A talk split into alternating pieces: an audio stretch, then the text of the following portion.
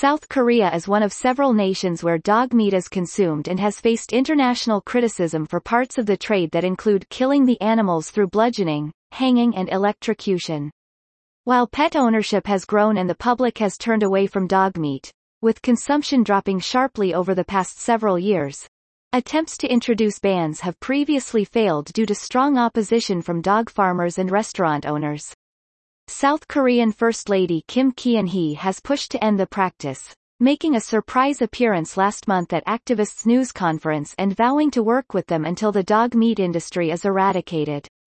The ruling conservative bloc and the main progressive opposition are gearing up for parliamentary elections next April, which could lead to subsidies being provided for people who have long made their living from dog farming operations.